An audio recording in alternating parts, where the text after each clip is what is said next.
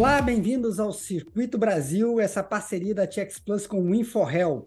Hoje nós vamos conversar sobre terrorismo, na verdade, sobre o financiamento do terrorismo. Vamos bater um papo aqui com um especialista de primeira sobre este tema, aproveitando inclusive o que a gente tem visto nos últimos dias, nas últimas semanas, com todo esse calor no Oriente Médio. Em três minutinhos, a gente volta com esse bate-papo. Bem-vindos de volta, então, ao Circuito Brasil.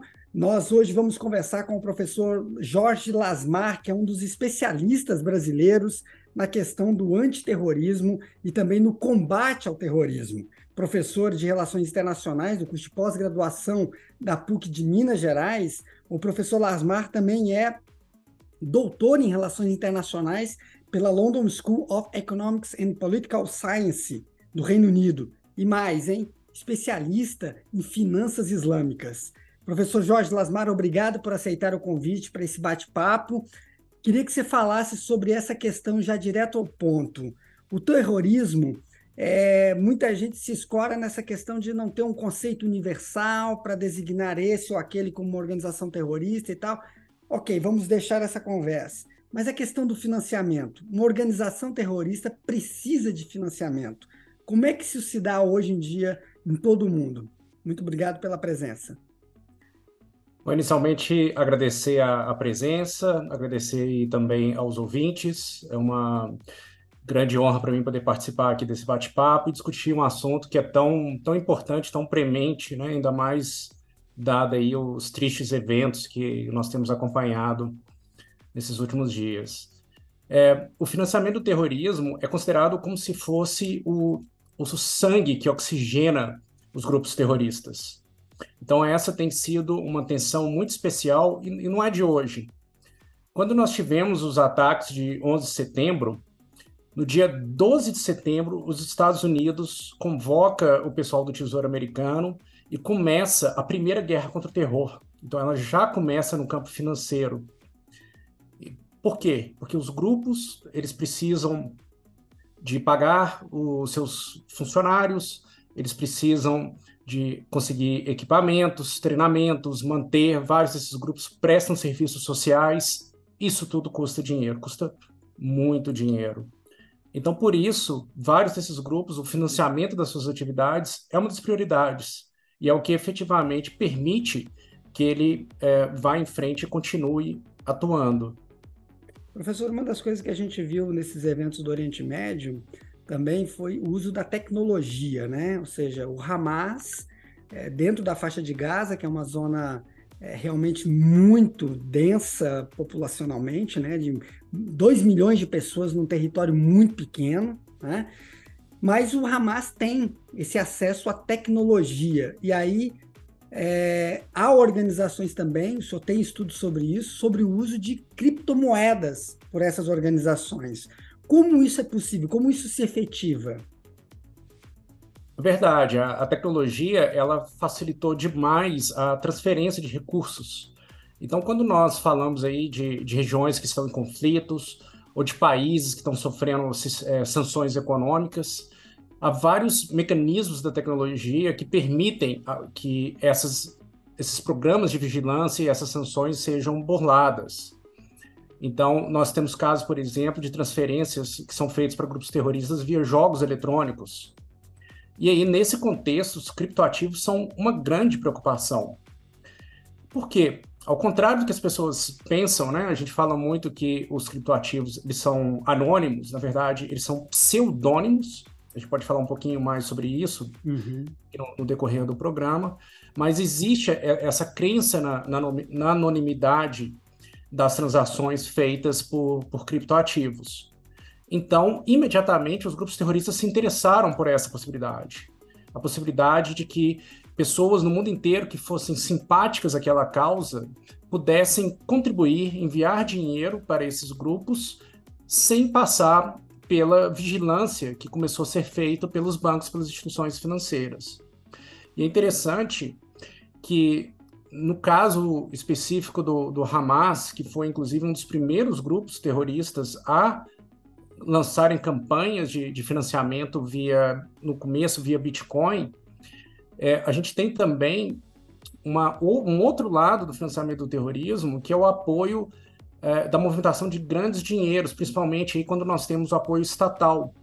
Então, uma parte do recurso que se suspeita que venha, por exemplo, do, do Irã ou de países como o Catar para grupos como o Hamas, ele também é transferido via criptoativos.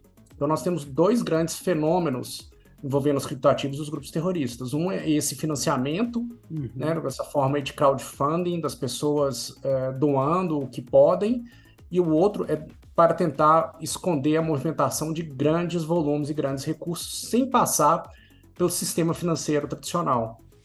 Isso impõe um desafio monstruoso, né, professor, para os estados, né, para a cooperação internacional, né, porque parece a percepção que dá é que esses grupos eles estão sempre um ou dois ou dez passos à frente, né, das demais instituições. Como é que é, essa guerra neste momento no Oriente Médio pode servir também de lição para que novas medidas sejam adotadas, novas providências sejam tomadas, no sentido de asfixiar essas organizações, que parece ser né, é, o elemento vital hoje né, de combate ao terrorismo. É, eu vou dar um, um, passo atrás aqui para explicar para o ouvinte poder entender o, o, desafio que é essa questão do, dos criptoativos. Né? É, tem, tem duas coisas que eu preciso entender para a gente entender no funcionamento. O primeiro é a tal da tecnologia do blockchain. o que, que é isso? Os criptoativos, eles têm uma parte que é uma chave pública, que fica registrado no blockchain, que é uma espécie de uma lista digital que você não pode alterar. Então, uma vez que uma transação é escrita, ela não pode ser alterada. Então, isso dá legitimidade. E as pessoas têm uma chave privada. Então, quando eu vou enviar o meu recurso, por exemplo, para você, eu pego a minha chave privada, eu vou lá no blockchain, na chave pública, e escrevo, olha, transferi tantos bitcoins para tal pessoa. E aí aquilo é registrado. Por que, que isso é importante? Porque como eu tenho essa chave pública, essa chave é pública, os serviços de inteligência, os governos, as instituições financeiras conseguem, através de mecanismos de inteligência artificial, fazer a leitura desse blockchain e extrair inteligência. Então, esse é um ponto para a gente começar a entender essa discussão. E o segundo é a forma. Nós temos, grosso modo, duas formas de fazer transações via criptomoedas. Então, imagine o seguinte: imagine que você vai fazer uma viagem pela Europa. Então, você precisa aí de, de euro, você vai passar na Suíça, você precisa de franco suíço, você vai passar na Inglaterra, você precisa de libra. Então você precisa de diferentes moedas, mas você só tem real. Então você tem duas maneiras de fazer isso. Uma você pode ir ao banco e aí você compra aquelas moedas do banco, você entrega o seu dinheiro para o banco, o banco tira daquela reserva que o banco tem e te entrega.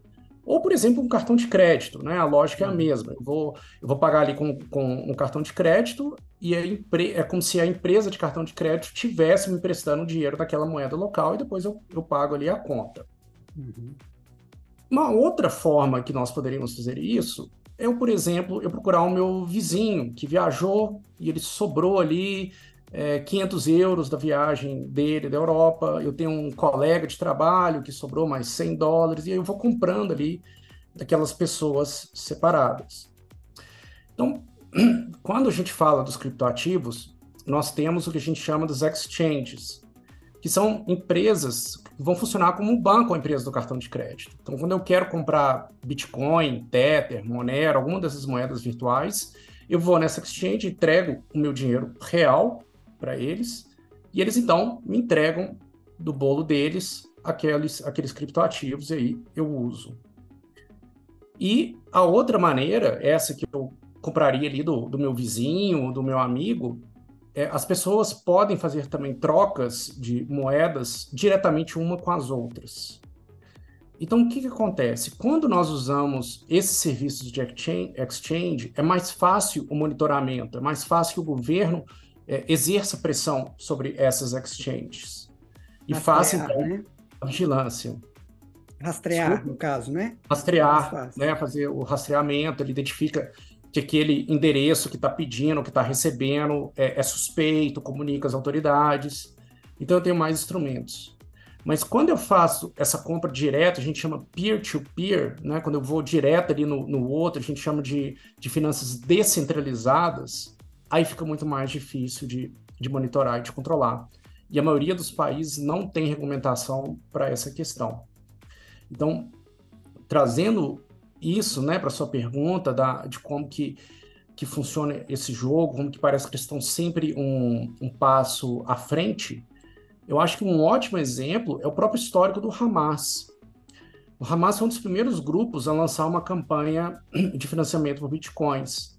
E a gente pode separar é, essas campanhas do Hamas em três grandes fases.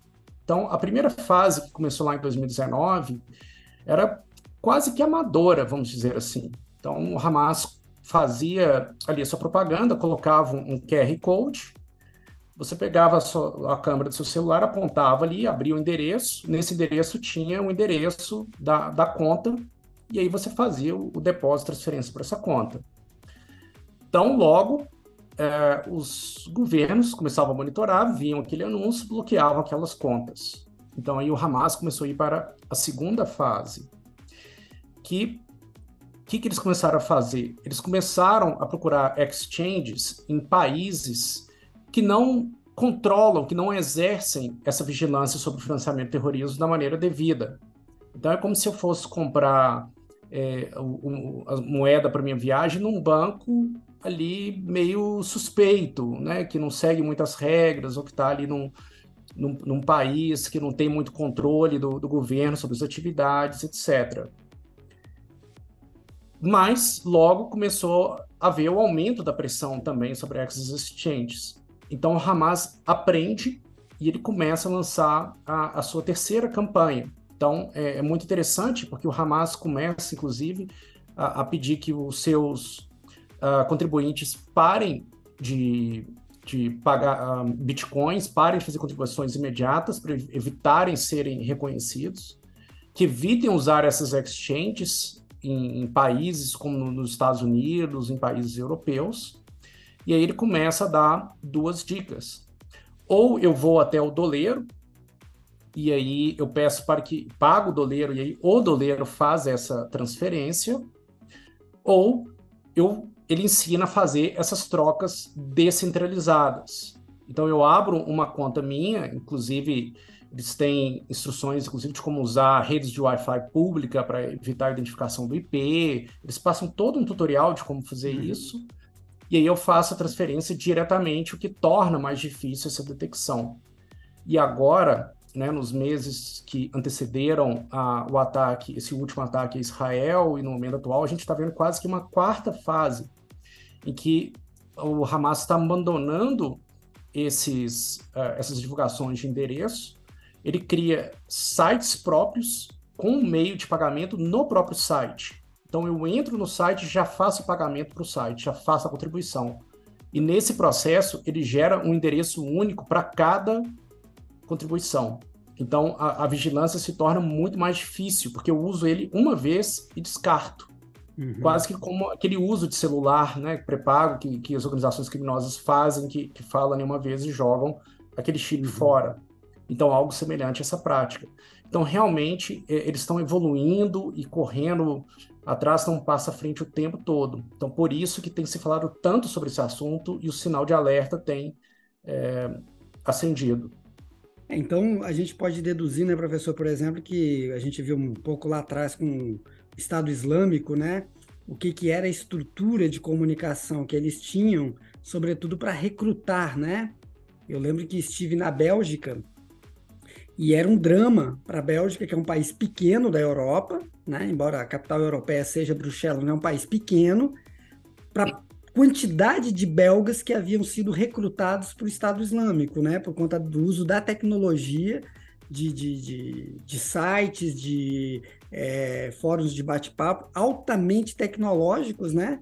E aí agora a gente vê essa, essa explicação do senhor aí com relação ao uso das ferramentas tecnológicas para o financiamento, né? E aí eu vou para uma outra questão. Por que, que é tão difícil é, identificar os estados que patrocinam as organizações terroristas, porque a questão, por exemplo, de o Irã financiar o Hamas, de o Irã financiar o Hezbollah, é algo que eu lembro que eu comecei a estudar terrorismo nos anos 90 e já se falava nisso. Mas efetivamente até hoje não se teve uma prova cabal de que isso acontece. Por quê, professor? É, é, é, verdade, né? Nós temos aí várias suspeitas, né? Suspeita que o Irã tem fornecido, a suspeita sobre Tur é, Catar, Turquia, enfim. Mas o que acontece é que os estados eles vão tomar um cuidado muito grande para não, uh, não serem identificados nesse processo. Então, eles usam o que nós chamamos de, de proxies. Então, eles vão procurar pessoas ali que têm a negabilidade plausível, né, de falar que é, uma, é uma, uma, uma, pessoa física, que é um criminoso, que não está ligado para o Estado, uhum. e vão utilizar dessas pessoas para fazer esses serviços. É, isso é muito interessante, a gente tem uma série de, de aspectos interessantes sobre isso. É, quando nós olhamos essas últimas uh, ações que o governo americano e o Estado de Israel fizeram, alguns de julho para cá, fechando diversas contas, diversos endereços ligados ao financiamento do Hamas e do Hezbollah, a pessoa que estava fazendo essa distribuição de dinheiro era a mesma. Então a gente tinha uma pessoa baseada ali na Síria, uma pessoa baseada na Jordânia, que fazia essas movimentações, prestava esse serviço uma série de grupos terroristas, como o Hezbollah, o Hamas, a Jihad Islâmica e outros grupos. Então isso é interessante porque isso é um fenômeno também que a gente tem visto da maneira como os grupos terroristas se organizam. Uhum. Eles têm se organizado em redes que são bastante complexas e que não tem só mais ali os terroristas, mas tem empreendedores que acabam prestando serviço. Né? Eles não necessariamente compartilham daquela ideologia do grupo terrorista, mas eu tenho falsificadores de documentos, eu tenho lavadores de dinheiro, eu tenho fornecedores de armas, que acabam prestando serviço para várias dessas, dessas redes, desses grupos terroristas. E uhum. nós estamos vendo o mesmo fenômeno com essa questão, com, com, essas prisões e com essas últimas designações que os Estados Unidos fez, inclusive é, recentemente, né, ele, ele, designou mais operadores do, do Hamas como sendo é, entidades sancionadas pela OFAC, que é o regime americano de sanções, é, que são pessoas que prestam serviço para mais de, de, um grupo na região. Uhum. Então, realmente, é, é, é, um fenômeno que a gente tem, tem visto que está dentro dessa característica aí mais ampla do, dos grupos terroristas. E mesmo de grupos criminosos. Uhum. Aliás, até em, em, alguns momentos, em alguns locais, a gente tem uma confluência né, do crime organizado com organizações terroristas, né? que não é uma coisa nova, né? Eu lembro que é, também nos anos 90, a relação que havia entre o ETA, né, do País Basco, da Espanha, com as Farc, né, terceirizando inclusive atentados. A gente teve registro de presença de ex-combatentes do ex-terroristas, perdão, do, do IRA em morros do Rio de Janeiro também, no final dos anos 80, início dos 90. E aí eu queria abordar um tema com o senhor, porque o senhor é especialista na área de terrorismo, né? Tivemos uma discussão essa semana no Congresso Brasileiro, muito forte, com relação à questão de designar ou não designar o Hamas como organização terrorista. E às vezes passa a ideia, professor, de que isso é apenas uma questão semântica, né? Se eu estou usando ou não estou usando esse adjetivo, enfim. Quando tem algo muito mais profundo aí, porque a designação de, um, de uma organização como terrorista permite que legalmente né, o país possa atuar, por exemplo, asfixiando economicamente, né? Dá para o senhor detalhar como é que é que funciona isso, porque as pessoas têm um pouco mais de noção de que não é só uma questão de, de, de, de acusar ou não acusar, de usar ou de não usar? Claro, e, e, e, essa é uma questão, inclusive, que o Brasil está sob uma pressão muito grande, né? Uma pressão internacional muito grande, e, que também não é de agora com conflito, né? Agora com a questão do Hamas houve um aumento, mas é, ano retrasado, ano passado, por exemplo, nós tivemos vários encontros regionais, inclusive é, no sul do Brasil, né, na, na região do Tríplice Fronteira, é, pressionando porque o Brasil reconhecesse o Hezbollah né, e outros grupos. Então, essa é uma pressão que não vem de hoje. Uhum. E, enfim, vamos deixar a discussão do lado político de lado, né, apesar de que o, o lado político influencia muito nessa decisão, Sim. que é o um, um, um, que o governo brasileiro se debate é do fato de ter essa proximidade com o Estado de Israel, mas ao mesmo tempo tem essa proximidade com o Oriente Médio, existe uma população é, árabe muito grande, né, de descendentes, de árabes e uhum. descendentes de árabes no Brasil. Então o governo ele se sente muito politicamente dividido dentro desse processo. Mas eu vou explicar um pouquinho a parte técnica, que é o que tem a ver, inclusive, com essa questão do, do financiamento do, do terrorismo, né? É, o que acontece é que o Brasil ele criou a, a lei antiterrorismo em 2016, também por conta muito da pressão do GAFI, que é a organização internacional que vai é, criar os padrões mínimos ali para os que os países devem seguir quanto a essa questão da lavagem de dinheiro, do financiamento do terrorismo. E a lei seguiu a lei seguiu uma orientação técnica muito interessante que é de não designar ali quem que é ou não terrorista. A lei ela designa atos terroristas. Então ela fala, olha, se você cometeu esses atos aqui, né, sequestro de apoderamento ilícito de aeronaves, é, ataque à rede de infraestrutura, etc. E você tem essa motivação aqui, que, que as motivações estão elencadas na definição de terrorismo, uhum. então você é terrorista. Não importa a que grupo você pertence, para quem que time de futebol você torce, qual sua religião, você uhum. cometeu aqueles atos, tem aquela motivação, é terrorista. Mas o problema é exatamente na questão do financiamento. Por quê? Porque é, houve uma pressão muito grande do Conselho de Segurança das Nações Unidas para o congelamento de bens desses grupos terroristas, para evitar que eles se utilizem desses recursos. Então, o Brasil, uh, um pouco mais adiante, acabou promulgando a Lei 13.850, que é a lei para cumprimento de sanções e listas do Conselho de Segurança, e acabou criando, então, três listas. Então, o que, que a lei brasileira fala? Falou, olha, primeiro, nós temos uma primeira lista, que é a lista da ONU, do Conselho de Segurança. As decisões do Conselho de Segurança, lá, segundo o artigo 27 da Carta das Nações Unidas, ela é obrigatória para todos os Estados-membros. Então não tem conversa. Uhum. Se a ONU falou que A ou B é terrorista, então isso tem aplicação imediata no Brasil. Não depende de internalização, de aceitação. Aquilo é considerado grupo terrorista. Se uma determinada instituição financeira, uma seguradora, é um cartório encontra algum bem ligado a esse grupo, ele tem que congelar imediatamente. Então, se está na lista de congelamento da ONU, eu tenho que congelar aquilo imediatamente. É, inclusive, essa é a, a, postura que o Brasil tem defendido. Né? O Brasil diz que só reconhece aqueles grupos que estão nessa lista. E, nominalmente, hoje seria o Talibã, que se tornou o governo do Afeganistão, mas continua na lista, o Estado Islâmico e a Al-Qaeda, apenas. Uhum.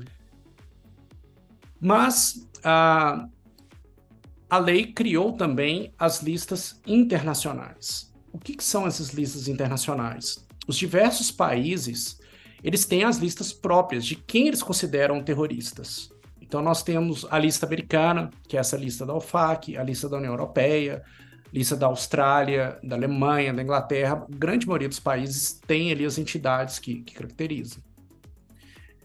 O que, que a lei brasileira fala? Que o Brasil não é obrigado a seguir essas listas. Mas se um país quiser que essa lista seja cumprida no Brasil, então ele tem que encaminhar essa lista para o Brasil. O Brasil vai avaliar se ele tá, está de acordo ou não com aqueles nomes e estando de acordo, então ele internaliza e nacionaliza aquela lista. Uhum. E a terceira lista seria a lista brasileira. Então, o Brasil poderia designar entidades terroristas. Essa designação ela pode vir por dois caminhos. Ou os órgãos de inteligência, no caso da BIM, a DETER, da Polícia Federal, é, encaminham ali para o juiz o pedido para que aquela pessoa que está sendo investigada tenha os seus bens congelados, ou alguém que foi condenado aqui no Brasil pela lei antiterrorismo. E aí o próprio juiz decreta. Decretando, o nome dessa pessoa vai para a lista, e aí essa lista é encaminhada para as instituições financeiras. Então, qual que é a importância dessas listas? Como você bem mencionou, não é só uma questão ali de, estar na lista, de falar que, que é ou não, de ser nominal. Quando alguém, o nome de alguém está nessas listas, as instituições financeiras, é, seguradoras, né, o que a gente chama de setores obrigados, eles precisam de imediatamente congelar todos os bens que eles encontrarem no nome. Isso inclui não só contas bancárias, mas questão de imóveis, pagamento de apólice de seguros, embarcações, é, mesmo carros, né, que se tiverem na concessionária, etc. Então, tudo precisa ser congelado para evitar que aquilo venha a financiar um ataque terrorista. E dada a premência desses ataques terroristas, inclusive, a exigência é que isso seja feito em questões de horas, precisa ser feito em menos de 24 horas para evitar que esse dinheiro seja retirado e utilizado para esses recursos. Então, por isso que essa questão da, da lista da designação é muito importante, tem sido um instrumento cada vez mais utilizado por vários países no mundo. E daí a pressão. O Brasil, apesar de ter estabelecido os mecanismos para a criação dessa lista, ainda não tem nenhum nome oficialmente na lista brasileira. E é essa que foi a discussão do Congresso, né? Se devemos Exatamente. acrescentar ali algum nome ou não. Professor, para a gente encerrar rapidamente, quais as perspectivas que o senhor vê aí no curto e no médio prazo em termos de ações contra terrorismo, né? Por conta, obviamente, daquilo que está acontecendo no Oriente Médio, inclusive aqui no Brasil, daquilo que pode ou não mudar é, em relação às nossas autoridades por conta desses episódios lá? Bom, o primeiro passo, eu acho que essa questão do financiamento do terrorismo é essencial, né? E eu acho que tem havido uma, maior conscientização das autoridades brasileiras nesse ponto. Acho que eles estão começando a prestar mais atenção e, e se especializar, né? Havia um, um, uma atenção muito grande questão da lavagem de dinheiro, mas a, a, o financiamento do terrorismo era deixado de lado e agora já se admite que esse tipo de, de financiamento acontece aqui no Brasil. As próprias instituições financeiras também têm buscado é, entender as diferenças ali entre a lavagem de dinheiro e financiamento do terrorismo. Agora, em termos de contra-terrorismo, de maneira mais ampla, é importante entender que a gente precisa dar uma resposta integrada, uma resposta que não é meramente uma resposta só de repressão policial. Uhum. Mas é importante ter ações conjuntas que envolvam políticas públicas, que enderecem as causas, as narrativas, que entendam a organização em rede e procurem os chamados alvos de alto valor. Então eu vou ali não só atrás das lideranças daqueles grupos, mas eu vou atrás de quem está dominando o recurso financeiro, eu vou atrás da marca, eu vou atrás da narrativa, da ideologia. Então, pontos ali que eu, causando uma, uma disrupção, aquilo causa um grande efeito naquela organização terrorista. Então, essa questão dos criptoativos, para a gente encerrar e voltar aqui no nosso ponto inicial, uhum. é, é, é, é, muito interessante. A gente tem alguns casos que foram é, combatidos na Europa de financiamento e que eu, eu, vi ali vários endereços. E o que, que a Europol começou a notar? Que ao invés de eu ir fechando ali endereço por endereço, eu comecei a perceber que o meio de pagamento que era utilizado para todos aqueles endereços é o mesmo. Então, ao invés de eu gastar o recurso policial indo atrás desse endereço, desse endereço, desse endereço, o que, que eles fizeram? Eles foram atrás daquele meio de pagamento, que retirando aquele meio de pagamento, eu causei o efeito em todos os outros. Então, como os recursos são escassos, são limitados, é uma questão de fazer aí é, ações de inteligência, compreender mapeamento de rede e ir ali aonde que a ação causa um, um, maior efeito, né? E isso requer respostas integradas e que envolvam toda a sociedade, não só o governo, mas uma importância muito grande aí também do setor privado, da sociedade civil, estar atento para essas práticas né, e participar desse esforço conjunto. Então, todos nós temos a nossa parcela de responsabilidade nesse trabalho. Exato. A gente não pode esquecer que essa história de que o terrorismo é uma coisa que está muito longe da gente não é de todo verdade, né? 92 e 94, aqui na Argentina, né? É uma ferida que ainda está muito aberta, né? Com muitas, a maioria das perguntas sem respostas ainda, né? E aquela história, né, professor? Terrorismo é, busca, né, o que está exatamente na raiz do termo, né? Semear o terror, né? Essa aquela coisa de você não saber de onde vem, a que horas que vem, em que lugar, né? Um estado permanente de alerta, porque a ameaça existe e a gente também não está livre disso, né? Professor é, Jorge Lasmar esteve conosco hoje, professor da, do curso de pós-graduação da PUC de Minas Gerais, especialista em terrorismo, combate ao terrorismo, lavagem de dinheiro e finanças islâmicas, né? Nesse bate-papo, esclarecendo vários pontos aí de um tema que é chave na questão do terrorismo, que é o seu financiamento, que é o oxigênio dessas organizações. A gente vai seguir com essa conversa num próximo programa. O professor Lasmar provavelmente vai aceitar o nosso convite para outras em outros momentos, mas a gente volta na próxima sexta-feira com mais um Circuito Brasil, essa parceria da TX Plus com o InfoHel. Um grande abraço e até lá.